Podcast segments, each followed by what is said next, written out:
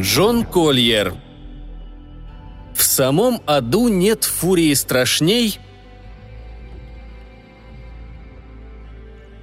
Стоило Эйнштейну объявить, что пространство отнюдь не бесконечно, как тут же и в раю, и в аду чудовищно вздорожали квартиры.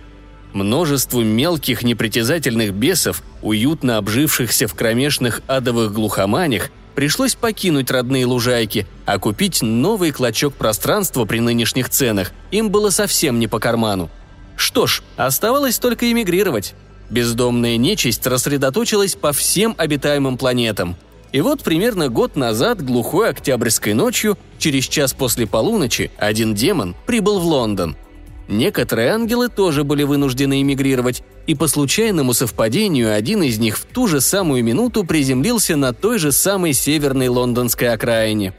Вышеупомянутые существа сами могут выбрать, кем им стать – мужчиной или женщиной. Жизнь так устроена, что всякого, будь он хоть ангел, хоть дьявол, научит понимать, что к чему.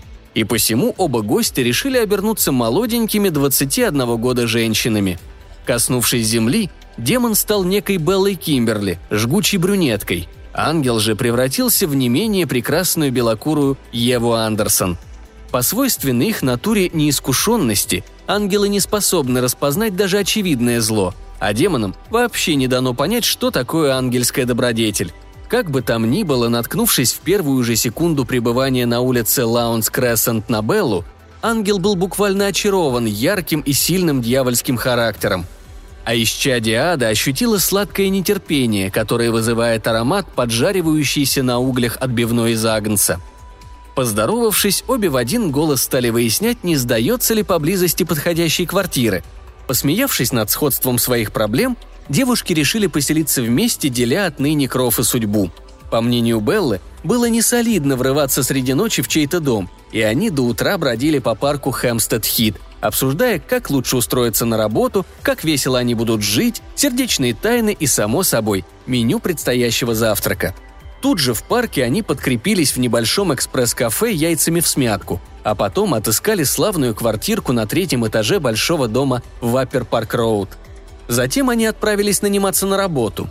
Белла вскоре устроилась преподавать танцы, а Еву, хоть и не сразу, приняли орфисткой в женский оркестр – Уладив таким образом неотложные дела, они принялись наслаждаться обычной для молодых девиц жизнью, то есть непрерывно болтать и хихикать. Надо сказать, что от некоторых Беллиных высказываний Ева краснела до корней волос, но она уже успела полюбить свою черноволосую подругу, и самые смелые шутки казались ей просто неподражаемыми – они поровну поделили ящики в комоде, часто спали на одной кровати, и если бы та и другая узнали, кого им привелось выбрать в подруге, все осталось бы по-прежнему, ведь так часто ангел и демон оказываются под одним одеялом, иначе наша жизнь была бы чертовски скучной. В этом же доме жил некий студент, предполагавший стать в будущем архитектором. Он был немного старше Евы и Беллы, никого еще не любил и никем серьезно не увлекался. Волосы у Гарри Пятигрю, так звали студента – были не слишком светлые и не слишком темные, как говорится, серединка на половинку.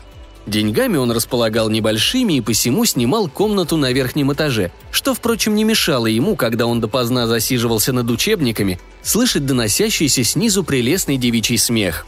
Студенту очень хотелось спуститься и узнать, над чем это соседки так хохочут, но у него не хватало смелости – Известно, если уже в доме с молодым человеком завелись молодые девушки, рано или поздно они, конечно же, познакомятся.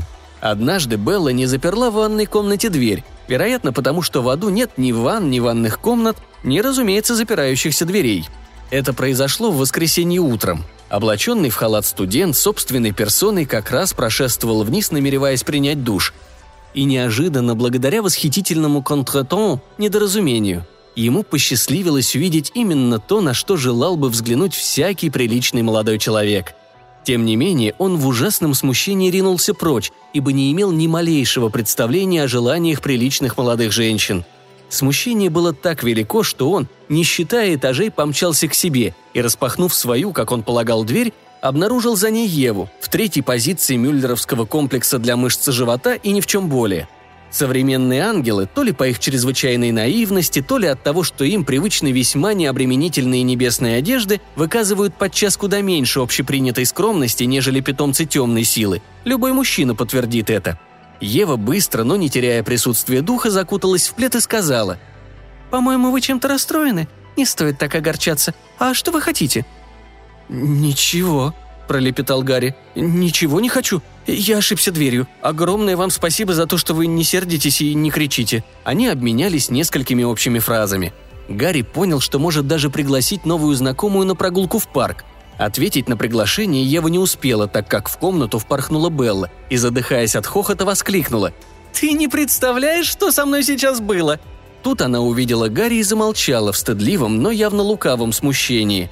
Из-за ее смеха очаровательная сценка в ванной комнате воспринималась им уже не так остро, за что он, конечно же, куда больше благодарил бы судьбу, если бы знал, кому склоняла и от кого отвела его собственная прихоть. В подобных обстоятельствах, когда перед глазами молодого человека такого склада, как Гарри, оказываются скрытые женским обличьем ангел и демон в 50, а то и в 55 случаях из 100, он выбирает ангела, если это и вправду достойный молодой человек, и если ему дали немного подумать. Короче, тем же вечером, когда они втроем прогуливались по парку Хэмстед-Хит, Гарри наговорил Белли кучу приятных слов, слов и только, а все его красноречивые взгляды достались одной Еве – Белла сразу почуяла опасность, а она-то надеялась сполна, вкусив с привлекательным юношей смертных грехов, отбыть с его душой в родную преисподнюю. За душу архитектора, тем более приверженца классического стиля Андреа Палладио, она рассчитывала получить прекрасную виллу неподалеку от самого удобного и престижного в аду района. Представляете, какое горькое разочарование почувствовал бездомный демон – его можно было сравнить лишь с яростью отвергнутой женщины, коль скоро демону и женщине выпало на этот раз сосуществовать в единой плоти. Видя, как Гарри день ото дня все больше влюбляется в ее белокурую подругу, она решила дополнить троицу четвертым. Им оказался некий молодой брюнет, не такой жгучий, как сама Белла, с которым она познакомилась на танцах и уже считала своим приятелем – она как-то обронила, что Еве скоро достанется солидное наследство. Этого обстоятельства в соединении с упомянутыми Беллой светлыми локонами и кротким нравом было достаточно, чтобы Валентину захотелось во что бы то ни стало познакомиться с такой замечательной девушкой. «Можешь не суетиться, она на тебя все равно не клюнет», — сказала ему Белла. Она уже по уши втюрилась в Гарри Петтигрю, которого, между прочим, я раздобыла для себя, а не для нее. Вот если бы ты сумел внушить ему, что она и к тебе неравнодушна, его Величество такого оскорбления не переживет и мигом слиняет. Нельзя не отметить, что порой Белла употребляла на редкость вульгарные выражения, типичнейший дьявольский порог. Ее кавалер, которого она с такой ловкостью обрекла на муки ревности, очень скоро стал щедро одарять ими своего соперника. Например, в воскресенье, когда они уже вчетвером бродили по тенистому Кенвуду, он под нехитрым предлогом заставил Беллу и Гарри замешкаться, а сам, как только извилистая лесная тропа в очередной раз свернула, поднял руку, якобы намереваясь обнять свою спутницу. На самом деле он к ней даже не прикоснулся, иначе бы ему здорово досталось. Но Гарри, подойдя, должен был заметить, как торопливо отдернутая рука Валентина только что обвивала податливую девичью талию. Несколько раз, специально оставшись с Евой наедине, он выжидал, когда на пороге появится Гарри, и с взволнованным видом от нее отшатывался. Мало того, услышав за дверью шаги соперника, он обязательно причмокивал губами, беззастенчиво подражая звуку поцелуя. Однажды, когда Белла уехала на выходные и Евы тоже не было дома, он додумался швырнуть к Еве в окошко свой носок. Вот тут Валентина явно перестарался, ибо когда Гарри и Ева вернулись с прогулки, молодой человек был настолько ошеломлен появлением этого носка, что не мог больше скрывать свои страдания. Поинтересовавшись, как бы между прочим, кому принадлежит злополучный носок, он обрушил на нее целую лавину подозрений, терзавших его больше месяца. И вот тут же стали уверять, о счастье, что он совсем-совсем не прав. Уверять так горячо, так искренне, да еще с таким ангельским видом. За уверениями последовало не менее восхитительное примирение, открывшее им, что их любовь близка к истинному совершенству. В сущности, для достижения такового недоставало единственного компонента, который, впрочем, по мнению многих авторитетных философов, немногих отцов церкви и всех исключительно молодых влюбленных, является основным и без которого качественного совершенства достичь невозможно. Мужчины всегда жаждут истинного совершенства, а ангелы непременно его достигают.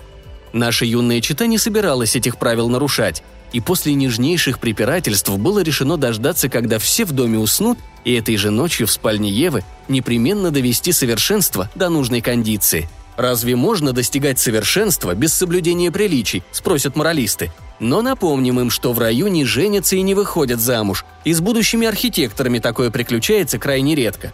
Оказывается, в этот день, задолго до назначенного нашими влюбленными часа, вернулась Белла и прямиком отправилась к своему сообщнику, чтобы обсудить с ним весьма смелые планы достижения их вожделенных целей. В итоге был выбран самый смелый – Дождавшись ночи, Белла проберется к Гарри, а ее смуглый кавалер сыграет роль Тарквиния в спальне у Евы.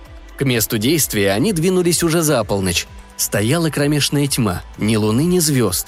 Ни одного светящегося окошка, поскольку все жильцы уже легли спать. Не было света и в комнате Гарри, поскольку не было его самого. Не было света у Евы, поскольку у нее был Гарри.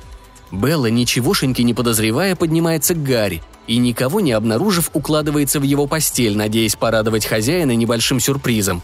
Немного погодя, на сцене появляется ее черноволосый напарник.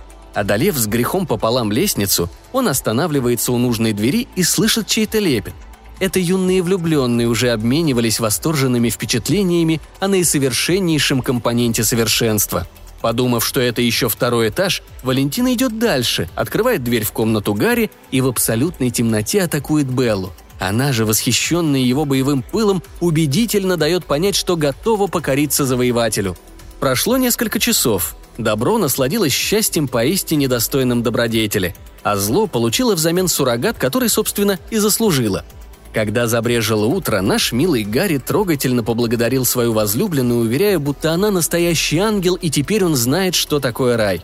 Ну а Белла и ее приятель тем временем осыпали друг друга вместо ласковых слов проклятиями – Однако у них хватило благоразумия признать, что хороший суррогат все же лучше, чем ничего, и были они уверены, что в спасительной темноте всегда смогут проделывать сладкий обман. Но это, подозреваю я, не совсем им удалось.